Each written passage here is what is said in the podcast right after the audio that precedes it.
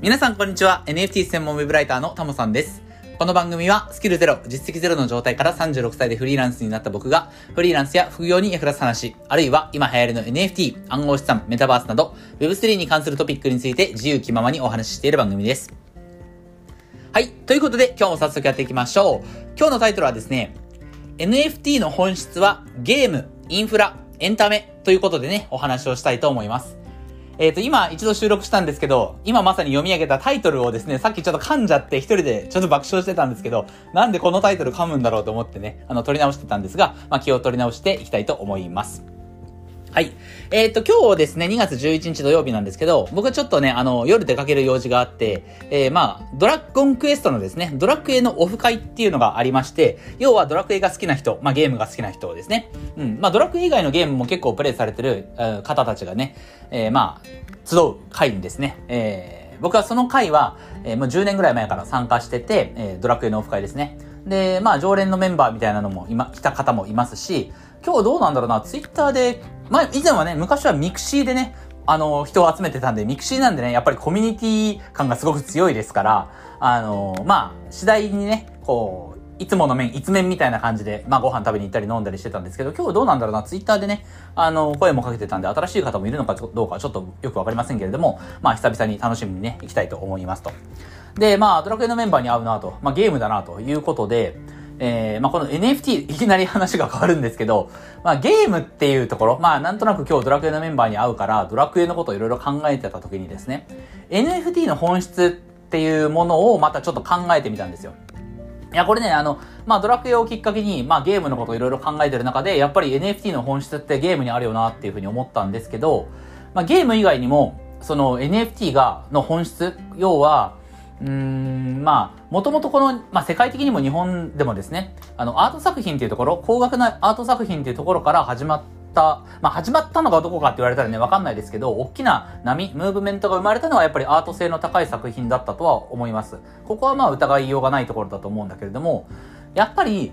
アートっていうのはそんなに本質ではないなと思うんですよね。これは、まあ、特にこの日本で、その、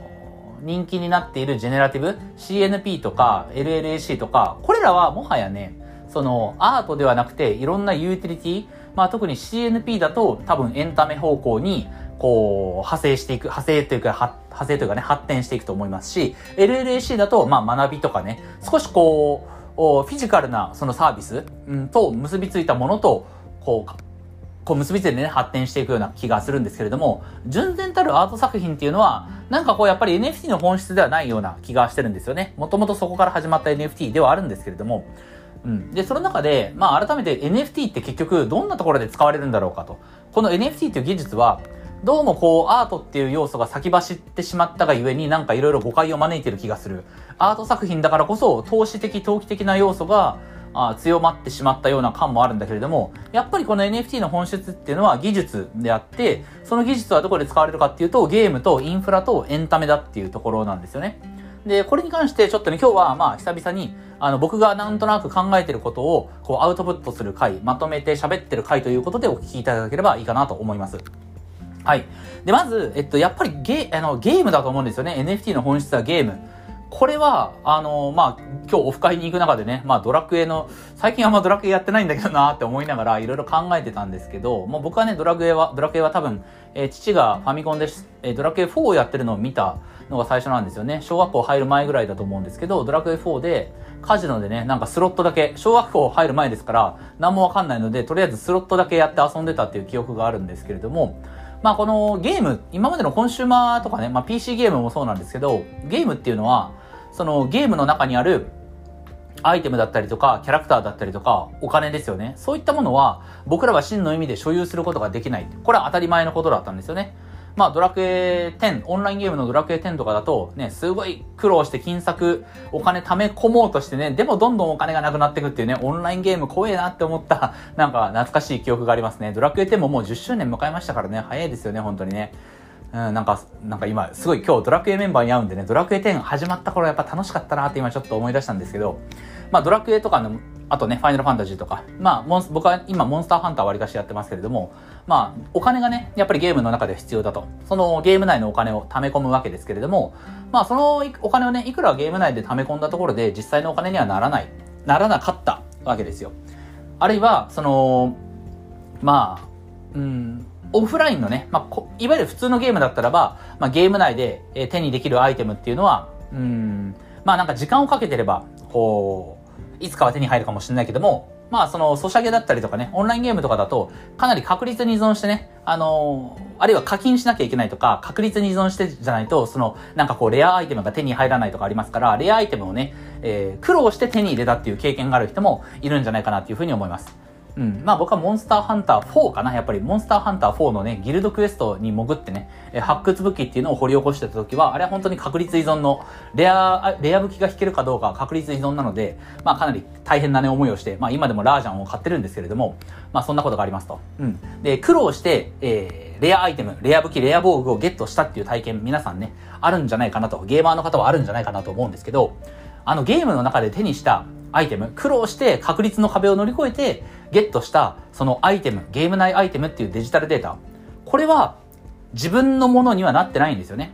まあそうだな、閉じられた世界のゲーム、だから、うーん、やっぱオンラインゲームとかかな、その開発元がいて、えー、その開発が随時運営をしてるオンラインゲームでっていう話になってくるかもしれない。買い切りのね、コンシューマーのゲームだったらまあそうではないかもしれないけども、うん、オンラインゲーム、例えば、まあドラクエ10だったりとか、サービス終わりましたけども、モンスターハンターフロンティアとかね、オンラインゲームっていうのは、その開発運営元がそのサービスを提供している限りは、あレア武器をね、レアアイテムをゲットしたら、まあそれは自分のものとして扱ってるように見えるけれども、結局、サービス運営側が、その、あのー、ゲームのね、サービスを終了してしまえば、結局自分の手元にデータは残らないわけですよね。うん。えー、っと、もう、モンハンフロンティアのは、ライトに遊んでたから、具体的なね、アイテムの名前覚えてないですけれども、まあ、フロンティアはかなり確率的にね、レア、レアな何かを、アイテムを引くにはかなり確率的に、えー、厳しかったので、まあ、本当に1%とか 0. 何の確率を乗り越えて、まあ、何かゲーム内のレアなアイテム、なんかこう、伝説の剣的なものをね、ゲットしたと。ところが、えー、その大元のね、要は、モンハンであればカプコンとか、ドラクエであればスクエアエニックスとか、そういった会社がこのオンラインゲームのサービスは終了しますと言った瞬間、自分のゲームデータっていうのは全て、えー、なくなる。手元に残らずに、苦労してね、発掘した、掘り起こしたアイテムっていうのも何も残らないっていうことになるんですよね。でもこれって冷静に考えると、やっぱりおかしい。うん、自分がその楽しんでいた。間違いなく自分がそのゲームを楽しんでいたっていう事実はあるにもかかわらずそのデータは何も残らないっていうね、うん、全て、えー、全ては運営の手のひらの上で転がされてたっていうふうにね言うこともできるわけですよね。うん。この点がやっぱり NFT によって解消されるっていうのが一番大きいんじゃないかなと。自分がゲーム内で手にしたアイテムっていうのは NFT、この世の中に唯一無二のものとして存在する、そういったデジタルデータとしてね、扱われるわけで、それはブロックチェーンというね、非常に堅牢なシステム。まあ、その使ってるブロックチェーンが何かによりますけれども、まあ、イーサリアムね、あの、今まだ、あの、ゲームに使うにはさすがにガス代が高いっていうところありますが、まあ、イーサリアムのような、まあ、ある程度堅牢で、で、ある程度その、まあ、イーサリアムよりはガス代が下がってみたいなね、そういったブロックチェーンがちゃんとこうできてくる。まあ、イーサリアムもね、そこを改善していくと思うんだけれども、うん、まあ、そういったブロックチェーンでゲームが運営されていくとなったらば、ゲーム内で手にしたアイテムっていうのは全部自分のものとして扱うことができるようになるわけですよね。まあこれはちょっと派生した話ですけど、まあよく言う話ですけどね、あの、Kindle の電子書籍とかもそうだと。Kindle のね、あの電子の本っていうのは読む権利を購入してるだけであって、えー、Amazon がね、Kindle のサービスを終えてしまったらそのデータは自分の手元には残らないっていうのと、それと一緒なわけですけれども、まあデジタルのデータっていうのは今までは、その、まあ特に、うん、まあオンラインゲームとかの世界ではね、運営の運営が保有してたわけですけれども、まあ、運営も保有すらしてないですよね。ゲームのサービスを終えてしまえばゲームの運営会社も別にそのアイテムのデータ持ってるわけではないですし、ゲームの運営会社とて、その一人一人のユーザーのデータを何か別のゲームにこう移すことができるわけじゃないですから、うん。ただ、えっと、NFT になっていれば、その NFT のデータっていうのは、武器のデータっていうのは、えー、運営、そのゲームのね、サービスを運営してる、運営開発してる、えー、その会社が潰れたとしても、あるいはサービスを終了したとしても、データは自分の手元に残るっていうことなんですよね。で、場合によっては、まあ、他のゲームでそのアイテムが活用できるようになったり、まあもちろんそこら辺は、あのー、ゲーム間の、なんだろう、こう、うまく接続する仕組みとかはね、ゲーム会社が作ってくれないと、それはももちろんただ持っていくわけにはいかないと思うんですけど、えー、別のゲームで入手したアイテムがまた別のゲームで使うことができたりだったりとか、なんならば、まあこれは技術的にはちょっとね、技術は必要になってきますけれども、えー、そのアイテムを自分が持ってる。じゃあこれをうまく使えるゲームはないかなと思って自分で作ることもできるわけですよね。うん。まあそういった風に、えー、で、デジタルデータを自分のものとして所有する、えー、運営元がなくなったとしても自分の手元にそのデータは残るっていう、これやっぱり革命的であり、まあ本来あるべき姿なんだろうなと思うんですよね。うん、リアルな物品っていうのはもう購入したりとか、まあ自分が譲り受けたりして自分の手元にあれば、それは間違いなく自分のものなんだけども、まあデジタルっていうのはね、まあもちろんね、いきなりデジタルっていうその技術が出てきて、最初から所有権が保証されるみたいな技術、それはもちろんないわけだけれども、まあ、ようやくそのデジタルデータを自分が所有するっていうことができるようになった。これがやっぱりブロックチェーンと、まあ、そしてその具体的な技術としては NFT ですよね。その革命的な部分なんじゃないかなっていうふうには思います。はい。なので、まず NFT の本質、一つ目はゲームですよね。で次に、えー、NFT のやっぱりあの本質的な部分。もしかしてこれが一番大事かもしれないけれどもあるいは一番世の中を変えるのはこれかもしれないけどインフラですよね。まあインフラっていう言葉が適切かどうかはちょっとわかんないんだけれどもうんまあ難しい。インフラというかそのゲームとかねあるいはこの後話すエンタメとは違ってその僕らのその日々生活してるもう生活を滑らかにするために使われるっていう感じなんですよね。たと、うん、例えば、あまあ、山越のがの事例がありますよね。えー、新潟県山長岡市山越地区ですね。えー、山越っていうのは限界集落で、えー、まあ人口もね、今800人ぐらいだったかな、確かね。えー、まあ非常にその、まあ今属している長岡市からもね、やっぱりこう、まあ見放されてるって言ったらあれですけれども、やっぱりその自治体も、その限界集落的な部分をこう面倒を見切るのが面倒見切るのがね、やっぱり予算的にも資金的にも体力的にね、厳しい部分もありますから、やっぱり自分たちで自活の道をね、ある程度切りひら、切り、切り開かなきゃいけないわけですよね。その限界集落みたいなね、地域っていうのは。まあそういった、えー、集落みたいなところが全国にはたくさんあると。まあ地方、地域、いろんな全国に散らばる地域で、えー、自活の道をこう模索しなきゃいけないところは結構あるあると。まあそういったところが、この NFT という技術によって、まあ救われるというか、まあ救いのこう自分たちが救われる目をね、NFT に求めてるっていう動きは結構あるわけですよね。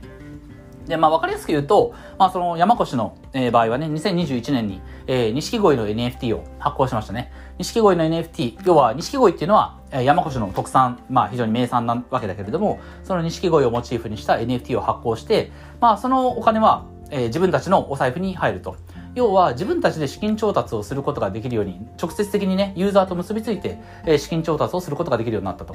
そしてその錦鯉の NFT を持ってる人は、山越の DAO ですね。DAO、自立分散型組織。要は山越のコミュニティに、え、デジタル村民という形でね、入ることができると。デジタルの電子住民票が、あの役割をこの NFT が果たすわけですよね。要は、あ山越の地域にリアルに住んでる、そのフィジカルに住んでる人加え、に加えて、デジタルで遠方からその山越のコミュニティに関わることができる人たちがいると。そういった仕組みになってるんですよね。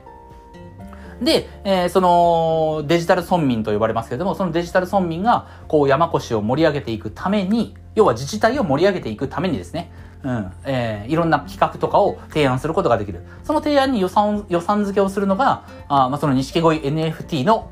から生まれた売り上げ、その売り上げをまあ良さそうなプロジェクトに予算付けしていくみたいなね、仕組みがあると。うん。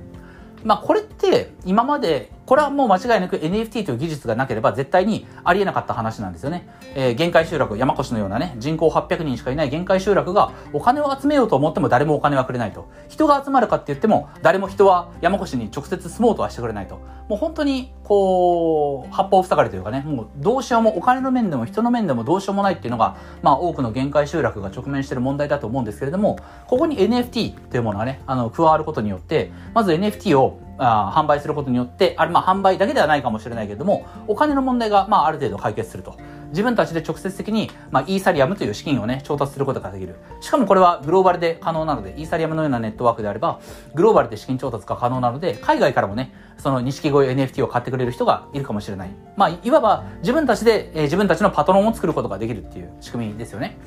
で、そのお金をまあ、使うことができるわけだけれども、えー、その、まあ、NFT っていうものを使えば、まあ、これは要は NFT をね、会員権、会員証みたいな形で使えば、そこで人が集まってくると。山越の何か理念とかに共感する人、まあ最初はね、あの僕も山越のあの代表の竹内さんにインタビューしましたけれども、最初は NFT っていうね、NFT と錦鯉なんか面白そうだなっていうところから入ってきた人たちが多かったって言いますけれども、やっぱりそういったテクノロジーに明るい人たちがいろんな企画をしてくれて、山越を助けようと思ってね、いろんな企画をしてくれるっていう、そういった、まあいわば頭脳がですね、あの、能力を持った人たちが、ここの、あ、すいません、ちょっと荷物が届いたんで一旦止めます。はい。えっ、ー、と、今日みたいなね、非常に難しい テーマの時には、ちょっと、こう、中断が入ると非常に辛いところがあるんですけども、続けていきたいと思います。はい。えっ、ー、と、要はね、その NFT を発行してデジタル村民という形でね、山越に人が集まってきたことによって、いわゆる、まあ、頭脳がね、テクノロジーに明るい頭脳が、こう、集結した、まあ、集結というかね、えー、協力してくれる人が増えたという形なんですよね。で、こういった使い方、うん、まあ、資金調達だったり、人を集めるっていうこと、これはまあ限界集落っていうね、その自分たちでなかなかこう、うん、どうにかしていくしかない。あより自分たちがね、属している大きな自治体に任せていてもどうしようもないっていうね、その、まあ追い込まれたあ状況であるからこそ、やっぱり限界集落だったりとか地方都市が、その NFT に活路を見出すみたいなことは多分あると思うんだけれども、これは別に限界集落に限った話ではなくてね、今は既存のシステムで滑らかに、その、経済活動というか、行政のそのコントロールがね、効いてる地域であったとしても、これから基本的に NFT っていうものは導入されるようになるはずなんですよね。まあ、NFT がね、よくこう、マッチする特性としてはね、マッチする特性というか NFT の特性、唯一無二性っていう、その NFT の特性がマッチする使われ方としてはやっぱりパスポートだったりとか、運転免許証とかね、まあマイナンバーカードみたいなもの、唯一無二であることが保証される必要があり、そしてそれが改ざんされたらまずいっていうね、えー、こういったうん、テクノロジーに関して、こういったそのユースケースに関しては NFT っていうテクノロジーが非常にマッチするわけですから、まあ必ずしもね、限界集落だけではなくて、まあごく普通に、えー、世間一般我々が使う、まあインフラっていうのは変なんだけれども、うん、まあいろんな場面でね、NFT っていうのは使われるようになるはずだと。これがね、えー、二つ目、NFT の本質は、えー、インフラにあるという二つ目のポイントですね。はい、そして最後、三つ目なんだけれども、三つ目はエンタメですと。まあこのエンタメは確かにアートっていうところから派生してるのかなっていう部分はあります。えー、まあそうだな、今日本だと、うん、まあクリプト忍者かな、やっぱりね。クリプト忍者はそこからね、CNP とか CNPJ とかね、えー、派生もしてますし、あるいはまあ近しいコレクションとして、青パンダパーティーとかね、LLAC とか、まあ青パンダパーティーはまあちょっと本当に、あの、まあ別にそ、そこまで関係はないというか、LLAC だってね、池早さんと周平さんがもともと知ってるっていう間柄であって、まあ池早さんはマーケターやってますけれども、まあ別に CNP 派生で、あ、クリプト忍者派生ではないですけれども、まあその、今ね、えー、日本でこう、有名な NF、ジェネラティブの NFT コレクションっていうのは、あれは確かにアート性はあるかもしれない。まあ、可愛らしいね。その、まあ僕やっぱリリーとか、ナルカミとか好きですからね、CNP のキャラクターすごい好きですし、うん、まあ他のね、ジェネラティブの NFT コレクションも可愛いキャラクターいっぱいいますけれども、これはやっぱりただのアートで終わらすわけにいかないと思うんですよね。これがアートで終わってしまったら、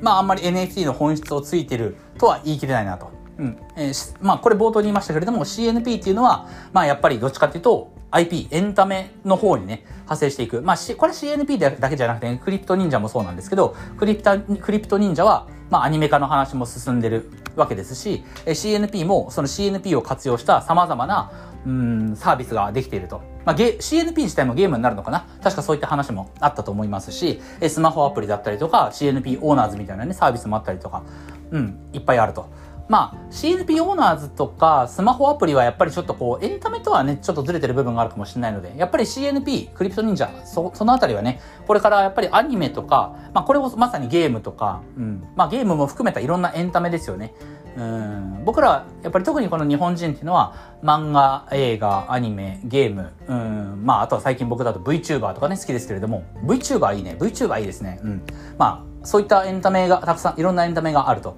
で、このエンタメの方向に派生していく。別にエンタメっていうのは、まあ僕らの日常生活の中でね、必需品ではないと。なくても日常生活は成り立つわけだけれども、でも逆にこれがない生活って今考えられるかっていうと、それは絶対ないわけですよね。僕もね、毎月、あの、週末のワルキューレ、あの、コミックゼノンっていう月刊誌を買って週末のワルキューレ読んでますし、モンスターハンターも毎日プレイしてますし、ドラクエもね、まあたまにプレイしてますし、ね、あの、YouTuber、え、ホロライブの動画は、あの、配信はね、いつも見てると。うん、エンタメっていうのは、もはや僕らのの生活とは切り離せないわけですから、このエンタメの方向に、まあもともとアートから派生したアートからまあ、生まれたようなプロジェクトっていうのはエンタメの方向に行くだろうと。うん。これは別にさっきも言ったけど、必要なものではないかもしれないけど、必要なんだというところですよね。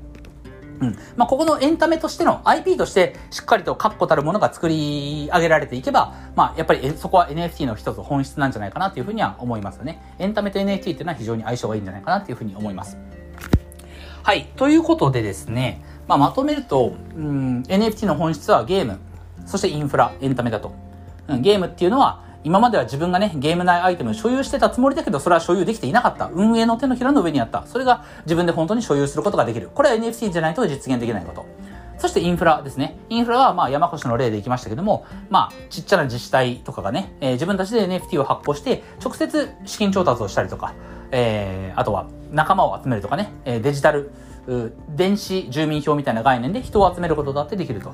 うん、で、これは別に、あの、ちっちゃな自治体だけではなくて、えー、まあ僕らがの日常生活の中にも普通に NFT っていうのは入り込んでくる。そして最後にエンタメだと。エンタメは、まあアート性の高い作品と関連が深いかもしれないけれども、まあ僕らを楽しませてくれるいろんなね、サービスがこれから出てくるだろうと。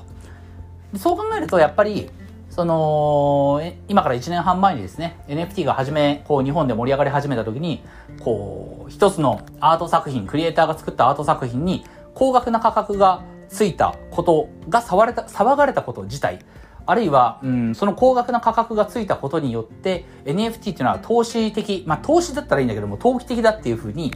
うん、こう、まあ、批判されたこと。うん、これはやっぱり、まあ確かになんかね批判、あの僕はクリエイターさんがクリエイター活動して、その、それに価格をつけて売る。これ自体は別に全然いいと思うんですよね。むしろこれは僕はずっと思ってます。今までその、イラストレーターさんとかね、え、3D アバターとかのクリエイターさんがね、やっぱ稼げなかったっていうわけですから、その中央集権的なね、権力に要は搾取されてたわけですから、そこがダイレクトにマーケットから、まあ、お金をいただくことができるようになった。この仕組み自体はすごくいいと思いますし、クリエイターさんのさあの創作活動を否定することは全くないと。全くない。けれども、確かに、アートっていうところに、アートというものに高額な価格がついたっていうこと、その事実だけが取り沙汰されて、まあ、投資的だ、投機的だっていうふうに、まあ、批判されたこと。うん、これは、まあ、一定程度正しいのかなと。正しいっていうのは、NFT の本質的な使われ方ではないよなっていうのは確かにあるんですよね。うん、今、あの、今日お話ししたように、ゲームだったりとか、エンタメとかね、インフラとか、そういった部分で活用されていくべきが、この NFT という技術、技術がもたらすのがそこであって、うん、その技術がもたらしたのは、別に、N、あの、アートが投機的に扱われること、アートに法外な価格がつくこと、これが NFT っていう技術が実現したかったことでは別にないはずなんですよね。わ、わかんないですけど、別に NFT っていう概念になんか、なんか感情があるわけじゃないですから、うん。ただまあ、その、NFT っていう技術で実現されるべき姿は、うん、デジタルアートが、アート作品が法外な値段で取引されること、これが別に望ましい姿だったわけではなくて、やっぱりもっとこう、まあ世の中の役に立つですね、ゲーム、インフラ、エンタメ、そういった形で使われるのが、やっぱり望ましい技術の使われ方だったんじゃないかなっていうふうに、まあ最近ね、ゲーマーの方だったりとか、まあ自治体のでね、NFT 使ってる方だったりとか、そういった方にね、インタビューをして、まあ、あ考えたことっていう感じですかね。はい。え、まあそんなことを今日ドラクエのメンバーに久々に、オフ会のメンバーに久々に会うということで、えー、思い出したということでございますと。はい。まあそんな感じでね、まあ、ま、うまくまとまったのかどうかわかんないですけれども、まあ今日は久々に自分のね、考えをアウトプットする回ということで、えー、ここまでね、お付き合いいただきありがとうございます。はい。ということでね、今日はこんなところで終わりたいかなと思います。音声以外にも Twitter やノートでも役に立つ情報を発信してますので、ぜひフォローよろしくお願いします。ではまた次回の放送でお会いしましょう。タモでした。